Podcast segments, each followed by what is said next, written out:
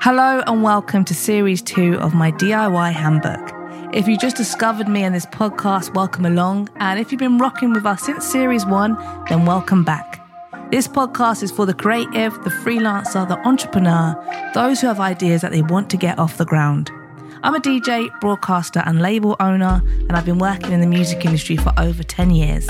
And this podcast is all about me sharing what I've learned so far and continue to learn. So hopefully, it will help and equip you for what may come on your journey to your dream career. In series two, we'll be exploring rejection, money, well being, contracts, value, and more. I'll be joined by a variety of guests who I admire, some who've been on a similar journey, and some who are bona fide experts in those challenging areas. So I hope you enjoy our conversations and you can take away gems of advice and food for thought. If any of these episodes resonate with you, then feel free to get in touch. Give us a follow on Instagram, DIY underscore handbook underscore, or follow me directly at Jamz Supernova. All right, let's dive in.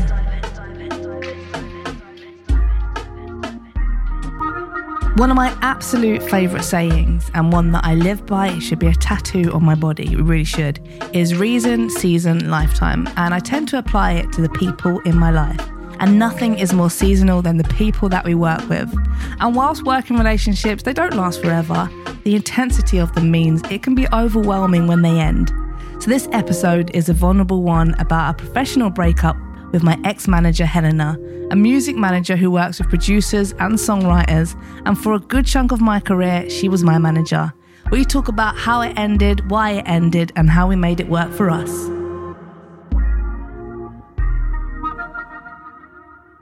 Helena Antoniades. I'm going to go formal for this part of the podcast.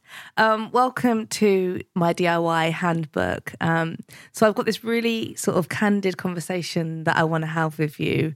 Um, and for context, you were my manager. We worked together amazingly for, I, I, I always think of it as five years, but I think it would have been about four and a half. It felt like um, five years. And it was very much like at the beginning.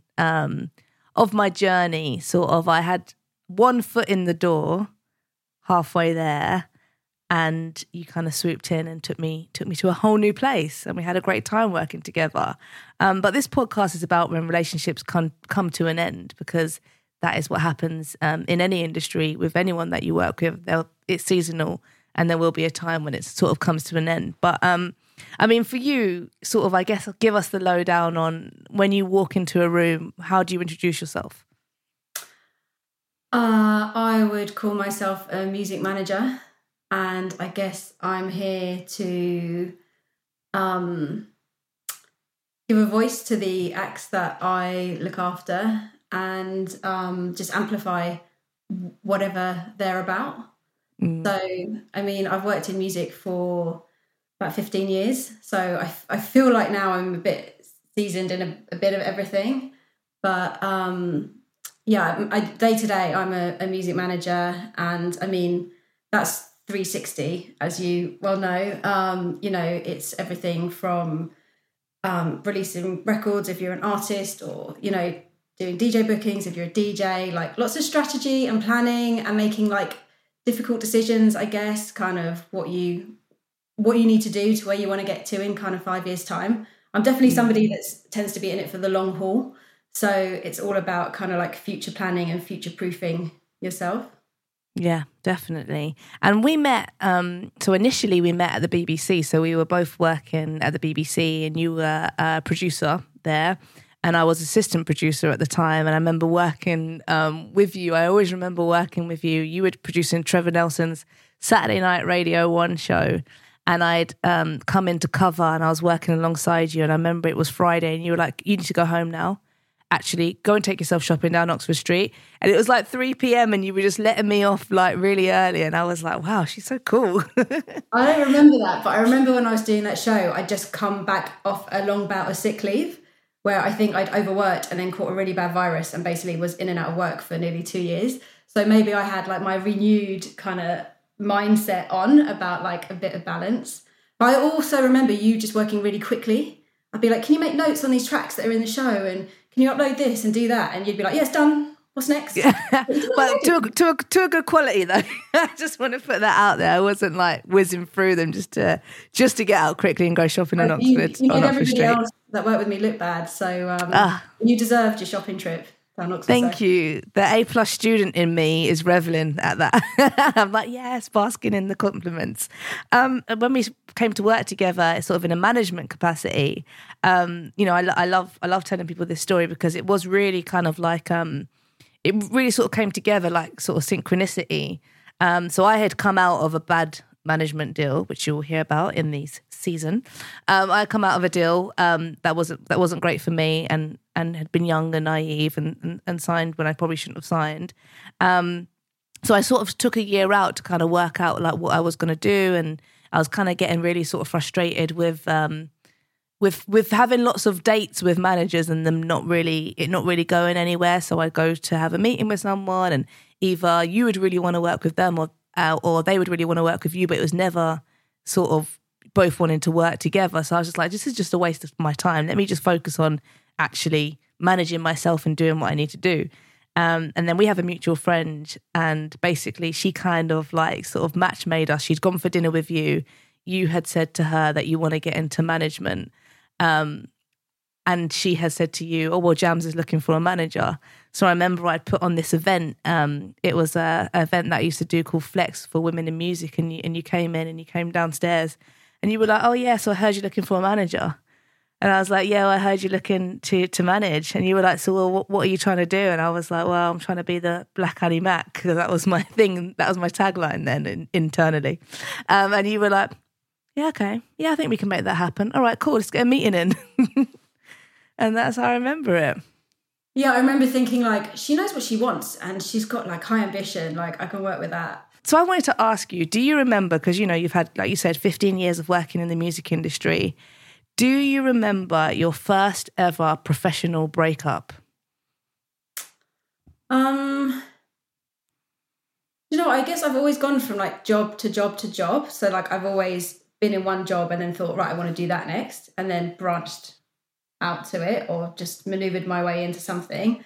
But I do remember when like a professional disappointment maybe when um so my old company MTA Records was basically coming to an end and it took me a little bit by surprise. Basically the it was a company run by Chase and Status who were amazing and they both kind of settled down and got married and started families and they weren't able to put the time that they used to put into the label and um, we'd been working with Virgin Records and that had changed as well and it would it just seemed like that season in itself was wrapping itself up um, and so it was around the time we first started working together as well before I decided to go solo but I think that was that was a time where I remember getting called into Soho House and like sat down for a chat where the guys basically said you know, it's not viable for us to keep this going. And obviously, we want to give 100%. And if we're not doing that, then we don't want to take this forward. And it just kind of, um, yeah, just a bit a bit shell shocked. And um, then almost like a bit panicked, like, oh, okay, so I didn't see this coming. What's my next move? And, but I have to say, you know, in that particular instance, the guys were really gentlemanly about it and kind of gave us loads of notice and then took on all our legal fees for like our new management clients that we could take forward with us and kind of just handled it really correctly i guess if, if there is a good way to handle things so um that was the kind of silver lining to that cloud Yeah, I mean that that's quite rare rare to find, you know, and and, and then I must say as well, um, and again this is something that will probably come up later later in the season about sort of working with Chase and Status was they were very because of how they'd been through the industry themselves, they were very much about protecting who was around them and and and fairness.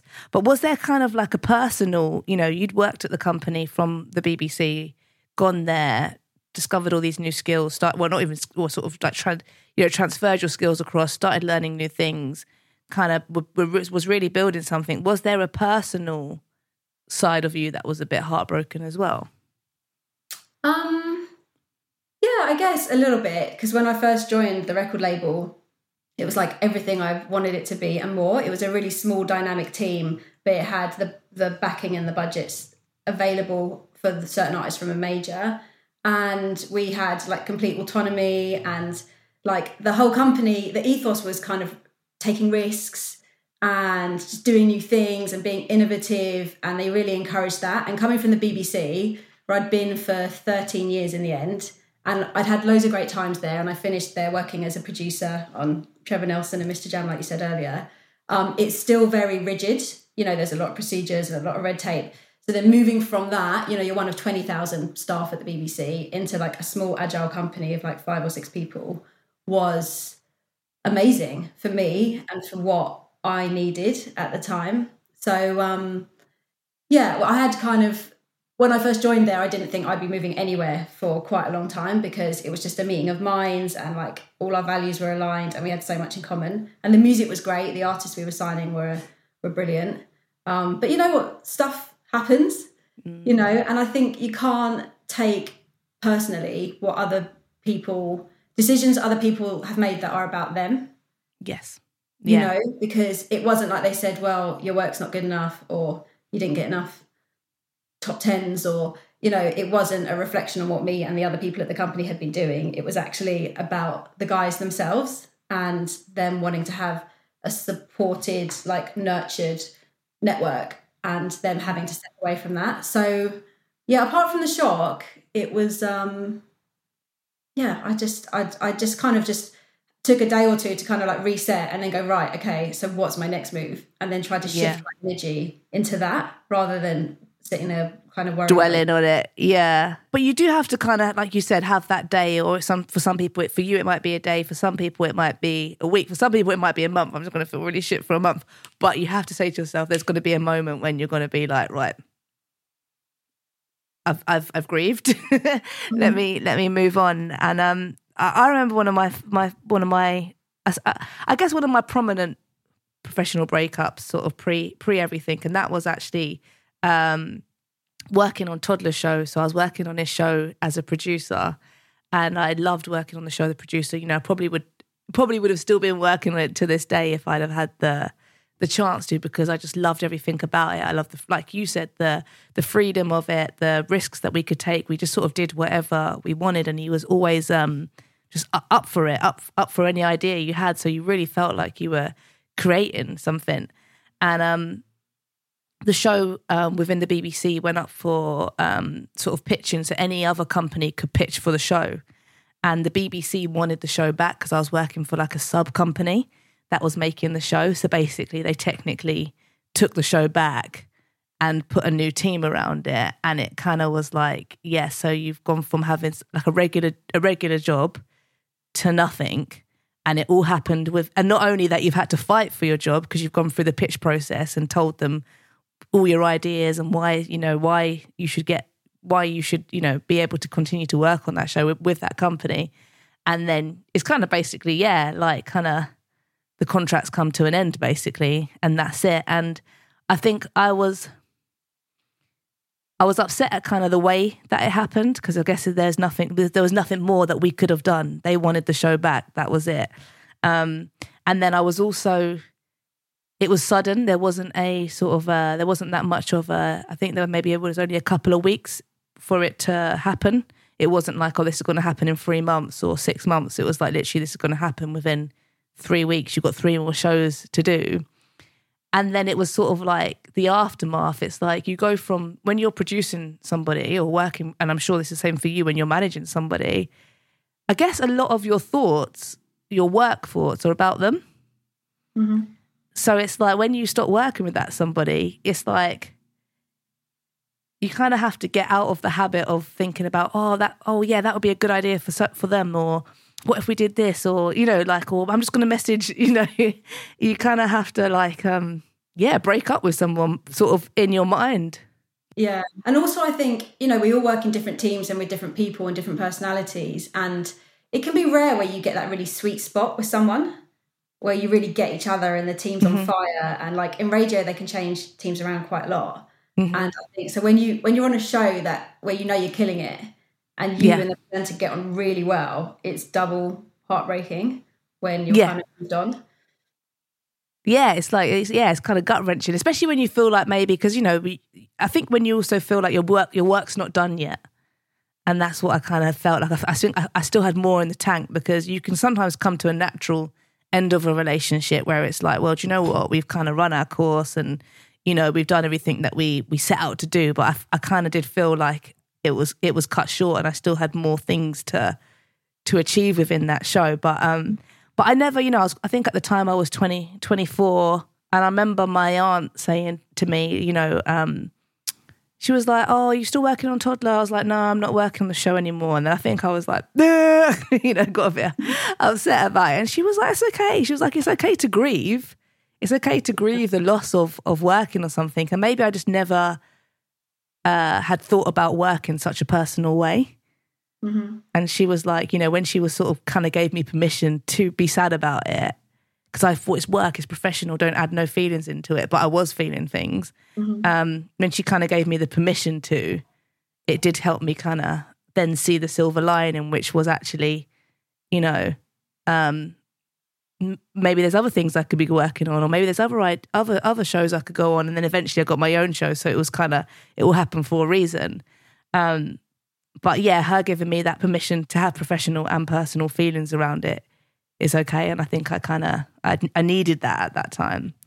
Um, so that brings me on nicely to us then, Helena.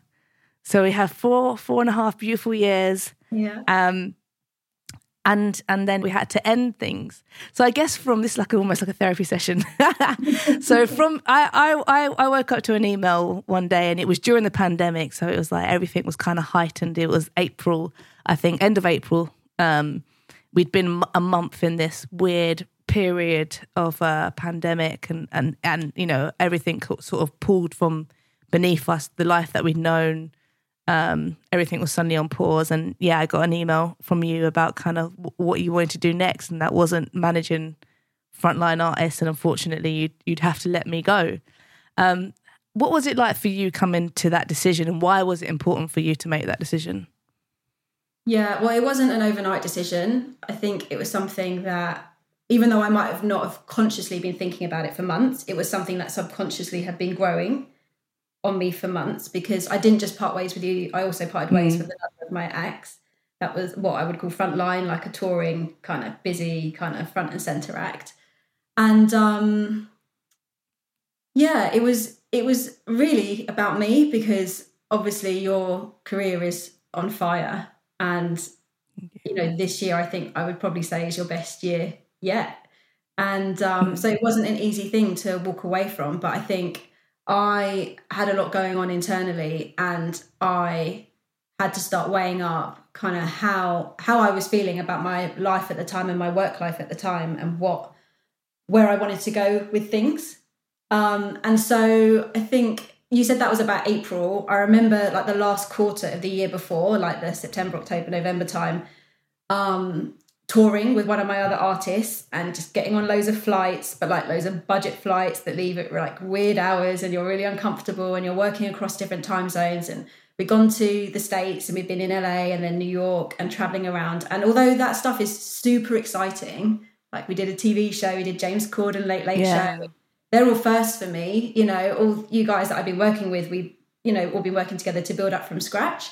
So it was a real feeling of achievement, achievement. But then at the same time, I was getting so burnt out because I think I had oh, maybe I had like five people on my roster back then, and my company it's it's my own company now. It's so you. Have, it's and me, one, and I have a full time yeah. assistant, um, but who is amazing too. But obviously, my ex want access to me, you know, and so I felt really stretched and. Um, like I say, I'd been on tour, I'd been away from home a lot, I'd been just spreading myself too thin, I think, and and probably doing that for quite a long time actually. But I think it was only towards the end of that year it really started to dawn on me. I was just coming home from work every night, just to be honest, just feeling quite unhappy and empty, but not really knowing why or not being able to put my finger on it. And um, and then that January I went to Thailand on holiday, and I had time to just kind of sit on the beach and just like reflect on what I was doing. And if I'm right, it was that was the year I turned 40 as well. And like when you're turning, you know, it, the same thing happened when I turned 30. It's like when you're counting down to that big birthday, you really start to overanalyze everything. Like, what have I achieved and where am I going? And another 10 years, I'll be 50. And how did that happen? And so it really was a point in my life where I was super reflective on everything. I think I'd subconsciously before lockdown made a decision that I need to make some changes and I don't know if I can do these acts forever. Like I thought when I started my management company and when we started working together, it would be forever, you know, and I just had to like give myself some real talk and basically go like this isn't sustainable for you. Like you're not happy, like you're not fulfilled. It's you're too busy to actually ever enjoy some of your success. Yeah. And I had to force myself to take a step back and and just I don't know, just approach things more simply and calmly and just try and enjoy my life more. I've always yeah. found it hard to enjoy the wins. I don't know if that's just me or, you know, a, a symptom of people that just like work really hard all the time and you know just want to achieve all the time yeah because i guess at the end of the day you have to kind of decide you know what what what is it that you what what do you want to show for things is it you know is it the you know there has to be something else that keeps you keeps you going. And i think it it's it's always important to you know whether it's a milestone of a birthday or whether it's a you know um, a pandemic or whether it's seasonal to check in with yourself. And it's like well what's making me happy? And like if everything was to end tomorrow would i feel fulfilled or would i you know how would i feel about it? And i think i was quite naive in that i thought that i thought that we'd always work together forever i just thought yeah it works we click we get it you know we're getting things done so and i just thought that was kind of like you know i think of having had a bad experience before that I think I was even more precious about like hold holding on and wanting to work together forever. So I think that from when I when I did sort of you know hear from you that that was your decision, I remember it and I was just like instantly like, you know, like when your heart sinks, and I was like, oh my god, what? I don't understand. I don't, you know, like, you know, like if it was a film, I, was like, I, I just don't understand. And I was re, I reread it again. I was like, I was like, Sam, Helen has left me. so that's what I said to my boyfriend. Um, and then he was like, oh, you know, you'll be fine. You'll be fine. I was like, no, it's over. It's all over. You know, really like high dramatics, EastEnders style. Um, but that was like my first sort of like initial um, reaction to it. And I think that was just sort of the emotional side because I was like, but we talk every we talk every day. Like, what's you know, kind of thinking about like what would change in in that sense, not just to do with like the career side of it. I think I was kind of a lot more invested as well in the in the personal side of us working together. Um, but what I thought really kind of helped me during that period was one that life was slower. So I was able to actually like grieve, be sad, you know, feel all these emotions um, sort of around it and then I was able to think to think about it, to actually have the space and time to think, okay, what am I what am I going to do next? Who should I be talking to? Am I ready to even talk to anyone? You know, is that something that I I should do? Um, and I worked with, uh, always have worked with, uh, or for the last couple of years, sorry, I work with a life coach. So we meet sort of once a week or on, on Zoom once a week, and it's kind of like a, a form of therapy. And I think we had a session that day anyway, so I was able to kind of talk to her in this raw and emotional state. And one of the things that I loved about what the work that we did over the next sort of uh, month was a lot of like reflecting. When I think I first told her um, what had happened, she was like, "Okay, cool. Well, let's let's think about all the things that have been great about Helena." Aww. Like you know, and we wrote out like all the things that that I'd loved about working with you and then that kind of made me feel a bit more like you know like in a in a kind of i don't know it kind of re- made me appreciate you and uh, you know appreciate the work that we'd done and feel good about what we actually feel good about what we'd achieved mm-hmm. and she was like okay so then we're going to think about those are the qualities that you want to take into your next um, situation so let's part those okay so let's think about some of the stuff that maybe you didn't get to achieve with helena what are some of the things that you would have liked to have done okay, let's write them out, you know, let's think about those. And that was sort of the next week. So it's like every week we would we would sort of unbox something emotionally. And then we would think about, okay, so what all right, so you're looking for someone that maybe maybe the team's a little bit bigger. Maybe there's a bit more people, a bit more manpower.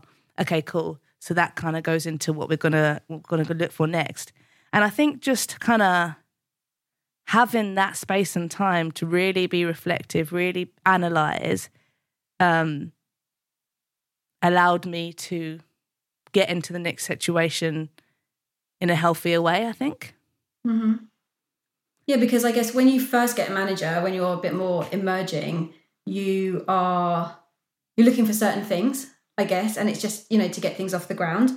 Whereas four or five years in, it's like you've you really know what you want and what you need, and you're a different person. Like your your ambitions, I feel like tweaked slightly from, as you said earlier, wanting to be the Black Annie Mac to now you're part of a really like refined music scene. Lady Gilles Peterson now. yeah, exactly. and you know, and so that was that was I feel like even though you always knew where you wanted to go and you've always been hugely ambitious, I feel mm. like you fine tuned that over the last couple of years to go, actually, I don't want to end up on Radio One. I want to end up on Six Music. Yeah. Which you've done, you know. And so every everything changes. Everything changes. Mm-hmm. So I think it is actually like a really empowering moment to be able to put together a new team when you're this far in. The, the threshold is high, you know, and you can be really direct and, and upfront about what you need and what you want and what you don't need. Because yeah. every act needs different things from their management team. Yeah, and that is kind of how I went into it. And I had written out like a, a Jam Supernova 2.0 of like what do I want in the next five years? Like what do I really want? What do I want to achieve? And then I thought about okay, what kind of company can help me get there? You know, what sort of expertise would they need to have? Uh, what's what would their roster need to look like? You know, I knew that I wanted people with the same work ethic as you, so I thought, okay, you know, I basically went for four versions of you, basically a company that has four versions of you, or the same similar sort of way that you work, similar sort of way that you think, similar sort of way that you um, interact with your with your roster. So I kind of wanted to keep to keep that, but like have have multiple versions of you, basically, in all, all different um, departments. So I mean, from a manager's point of view, um, you know, having a breakup with with any artist, and, and especially maybe more so with um, one of your artists that was a, a singer songwriter, we have something in place called a sunset period, mm-hmm. and sunset periods are contractually uh, you actually, you go on. You, I'm not a lawyer, Helena, and you're better at this sort of I'm stuff. I'm not a lawyer me. either. what, what is a sunset period? sunset clause is basically when, after you start working with someone, there's a period of time that's mutually agreed, whereby you can still commission on mm-hmm. on money that they might earn from a particular revenue stream, and it's there because a manager gets paid commission; they don't get paid a retainer like you'd pay a press person or a radio plugger. So you get twenty percent of what comes in but, you know, PRS might take a year to pay your act what is due to them, or if it's like. And that's the money that artists get paid when they get played. Yeah, so like royalties might take a year or 18 months internationally to come in, or sometimes two years. You know, it's mm. crazy when you see the breakdowns of what of what comes in. And I guess it depends on what your act's main revenue streams are, because a sunset clause won't necessarily apply to everything, but it tends to apply to kind of any contracts and things you've put in place together while you've been together. Um, but it's really to understand, I guess, that the manager doesn't get paid up front, they get paid in lieu. So they invest their time and then they get paid at some point. And because of the way the music industry is run, you could get paid in three months or six months or two years or or more. So it takes that into consideration and also, I guess, just making sure that all the effort that ha- has been put in that you get to kind of eat from the fruits of that. Yeah 100% and i think sometimes when you're the artist sometimes it can be or the or the or the frontline talent it can be very e- you, you you can fall into a place of being ego driven well that was my idea and i set up that and you know you can it, i can see how it could be easy for people to be like well that was all me um, but a good example would be like you know we set up the label together uh, the mm-hmm. Future Bounce as a label. Um, and a lot of those early releases you worked on, got off the ground, got into the system, did the legalities behind it. But that was work that was not making any money. Mm-hmm. At that, you weren't getting paid for those hours in the office. Yeah, highly time consuming, but no, no money. No immediate payoff um, at all. So then now those tracks are making money, but we're no longer working together. The sunset period enables you to kind of get back some of that money versus for your time. Yeah, exactly. It's, it's basically understanding that we have no control over when that money comes in, but when it does come in, it goes to the people that put the work in to begin with. Yeah. And I often faith. think, I guess, I do think sometimes, even though artists sign these sunset clauses, I do think sometimes when they're put into place, they can go into like a bit of shock. And because I guess you just don't think about this stuff. But then I do think, you know, with if you phone your lawyer, they kind of start the clock and stop the clock, you know, and at the end of the month, you might get an invoice saying you spoke to them for 15 minutes here and then they did an hour's work there. And, you know, and it's the same with accountants and lots of different people. And I do think if you add up the amount of time a manager puts into an artist, like the weekend phone calls, the 10 p.m. WhatsApps, the, you know, as well as the, you know, the turning up to meetings, the pitching, the, if you put all of that time together and just charge like a monthly retainer, I do think that often that would add up to way more than a sunset clause would add up to. But I yeah. think it's just not thought about in that way, or maybe like appreciated in that way because of the nature of a manager's job is just to like meet the needs and like mm. see the problems and solve them, or even stop the problems getting to the artist, being the filter.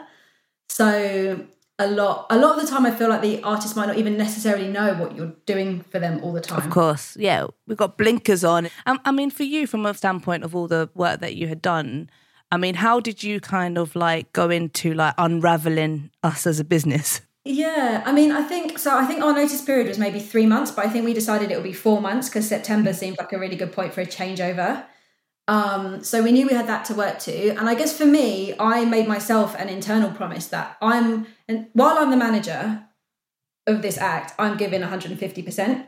So until the 31st of August, I'm committed and I'm there and I'm still grinding and hustling. And mm, then you did. September, I'm stepping away.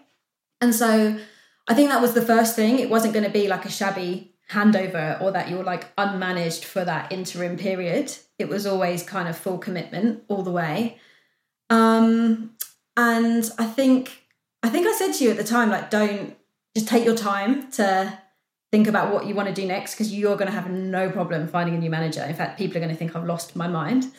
So, kind of taking time with stuff. And then, I mean, I guess on the business side in particular, it's just about being really methodical about everything and kind of like going through things, tying up loose ends. And what I started to do quite early on was just to put together a handover for your new team because I wanted it for you. I wanted you to not notice the changeover.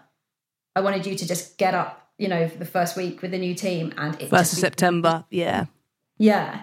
Exactly. So I remember kind of booking in a meeting with your new management, and I think you were on the Zoom as well because it was still lockdown time. Um, and just, I think it's like an hour call. I just went through like everything in tons of detail to make sure it was in a good place and also kind of we handed over the business like the nuts and bolts and like the rules and you know and the figures and all that kind of stuff but then also on the call i gave like the real lowdown like you know, here's who you really want to talk to at radio, like if you want to get a meeting in or get something done. And, you know, here's how that person can be a bit tricky. So, like, try and handle them like this. And just those kind of things you wouldn't put in writing, but, you know, like the more human side of things. Yeah. And I liked that you were kind of like, and, and what Jamz needs, or what, you know, I feel like you were still kind of there was still the care there, you know, of of kind of handing it over, but like make sure you do a good job.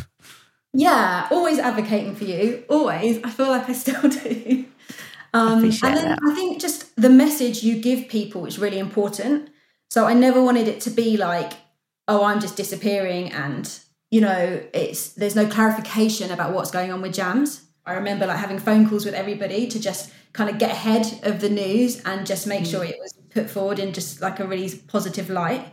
Because I think sometimes like industry music industry can lose confidence in things really quickly and so i wanted to make sure nobody thought it was like shaky ground but that it was just a step on to bigger things yeah i mean that's such a rare you know we spoke about you know your relationship with with, with Chase and Status and how they handle things. And it's such a rare find and the way that you handle things it, it is so rare to find. And i was i was extremely lucky you know so lucky.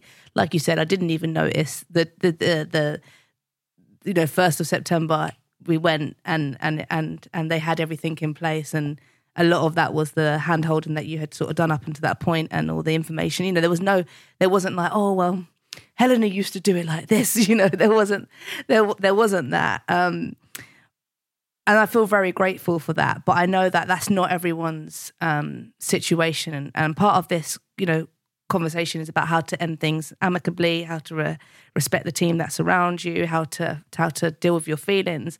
But what advice then would you give when it's not plain sailing? I mean, let's say you're a you're a manager, you're managing a team, or you're managing an artist, and you have come to the end and it's not pretty. How do you then deal with it? I think it depends on what's actually gone on because mm. it could be a number of things. I think at the end of the day, you need to protect yourself and you need to protect the artist. And even if things have gone sour, you've still got a duty of care towards that artist. So you almost need to be looking out for them, even if they don't know that you're looking out for them. Um, I think it depends on things like how long you've worked together, how many like invested interests you have together, kind of what the history is a little bit.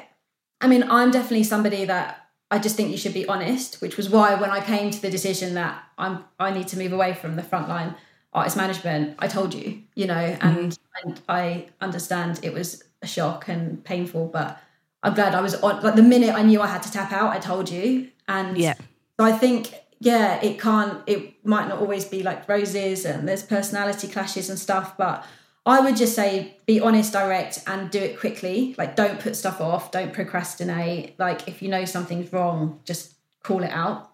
Like, it doesn't have to be some massive confrontation. You know, like pe- people are different, and sometimes people work together really well, and sometimes they realize that they don't work together really well, and it doesn't mean I'm right and you're wrong, or vice versa. So, taking the ego out of it mm. as much as possible and just seeing it for what it is because I mean, you said earlier it feels very personal, and it does because what we do is 24 7 and it is all encompassing, and we do give all of ourselves.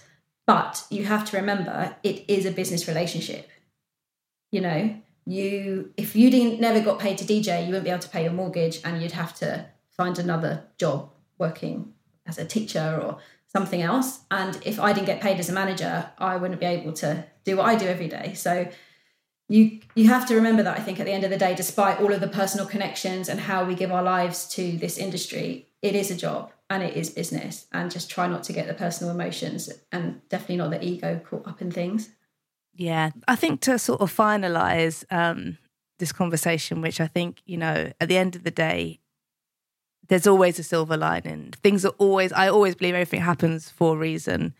Um, and I feel like you know I'm so grateful for like the time that we had, and I think that I probably you know I, I kind of I'm glad that we ended things how we did the way we did, but I do think it opened up a new, in new, new just new new energy, new vibes, new new new everything, and it kind of it forced me to reassess, it forced me to rethink about where I wanted to go, and I think in doing so, it's it's kind of why I had I had a really good a really good year last year because I was more set on what I was actually doing and what I actually wanted. So, what is the pros to change? Looking back in hindsight, thinking about where you are now, a year and a half on, and thinking about the change and maybe for you, the things that have opened up and the new doors, you know, looking back in hindsight, what has been a pro to, to this breakup? This breakup? Oh, that's so deep. um, I guess as I said before, personally coming from a place where I was feeling quite unhappy, I guess I'm a lot happier. I'm a lot more settled.